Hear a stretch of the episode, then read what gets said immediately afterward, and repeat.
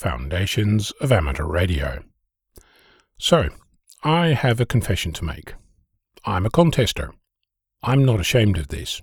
While I'm in a confessing mood, I'll also mention that I've not participated in many contests in the past few years. This is not for the want of desire, but for the lack of motivation to fix things in my shack that are fundamentally broken. On the weekend, I participated in a local contest. I took part for 6 hours, got on air and made noise, made about 30 contacts, had a ball. I wasn't playing to win, though I did use the opportunity to refresh and hone some of my rusty skills. The next day, I spent much too long converting my log into something that the contest organizer asked for. I also discovered that there was a duplicate entry in my log, not something which I'd expect with only so few contacts, but a reflection on the tool I was using to create my log. I started writing down what I learned from the experience, operating from my own shack, documenting what worked and what didn't.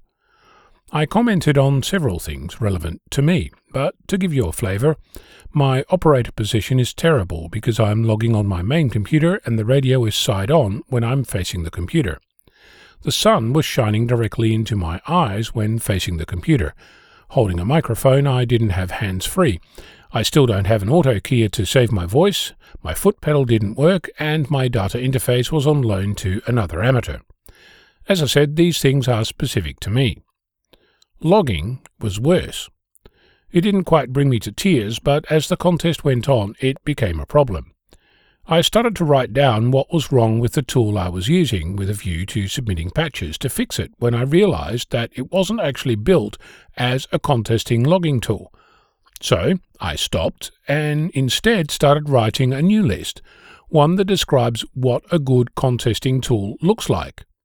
It builds on a decade of using different tools and participating in contests in all manner of different situations, from special portable event activations through to the annual top-tier contests run from a purpose-built contest station, and everything in between.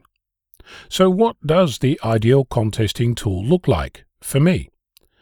It needs to be cross-platform, as in I should be able to use it on whatever computer I have access to. My Linux workstation, a Macintosh laptop, an Android phone or tablet, and, while I'm at it, Windows and iOS, and I think it should be able to run on a Raspberry Pi. In other words, there shouldn't be a situation where you cannot run the tool because you have some random combination of operating system or CPU that the developer doesn't support. It must be open source. By that, I mean the code should be available to the entire community. There are too many stories of great tools dying or being held hostage by individuals or small groups. The tool should continue to exist and be usable regardless of the participation of the original developer. Users should be able to fix things, add functionality, change themes, whatever. You should be able to customize it because not every contest needs the same information. For example, the John Moyle Memorial Field Day, a contest run every year during March in Australia, requires that VHF and UHF contacts record the Maidenhead locator, a 4 or 6 character message that designates the location of the station. This is used to calculate distance between two stations and award points accordingly. Such a requirement isn't needed in most other contests. Some contests are considered friendly contests, like the Remembrance Day contest in August. It's common to exchange your name, details about your station, and have a chat. You'd be unpopular if you used that approach for the Oceania DX, the CQ Worldwide, or the CQWPX contests. In other words, some fields are expected for some contests, but not for others. The tool needs to be able to show if a contact is valid by whatever means the rules for a particular contest decide. It needs to automatically log the time, keep track of previous entries, and know about the SuperCheck partial list to validate partial call signs.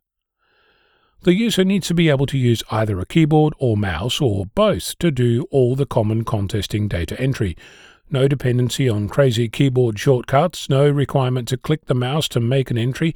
In other words, the tool needs to be able to get out of the way of the contester. I think it needs to have a plug-in system to accommodate different rules, and it needs to be able to export data in whatever format the contest organizer expects. You should be able to use it without needing to be connected to the internet during the contest. It should be easy to update and have the ability to keep a station log for all the contacts ever made. It would be great if it could also import existing logs so you can start to consolidate older logs. Having spent quite some time looking for such a tool and failing, I've come to the conclusion that there's only one thing for it. I'm going to have to write my own tool, and it would be great if you could help by sharing your opinion on the matter. At this point, I'm looking for suggestions on what you think is needed for a great contesting tool. I realise that for some, pen and paper is sufficient, and I'm not trying to dissuade you from using that. I've used it myself on more than one occasion. Rather, I'm asking if you can think of things that it should do out of the box, things that are basic functionality that you would like to see as part of the design. You can find the project on my VK6FLAB GitHub page, comment on Reddit, or you can drop me an email, cq@vk6flab.com. Look forward to hearing from you. I'm Onno, Victor Kilo 6, Foxtrot Lima, Alpha Bravo.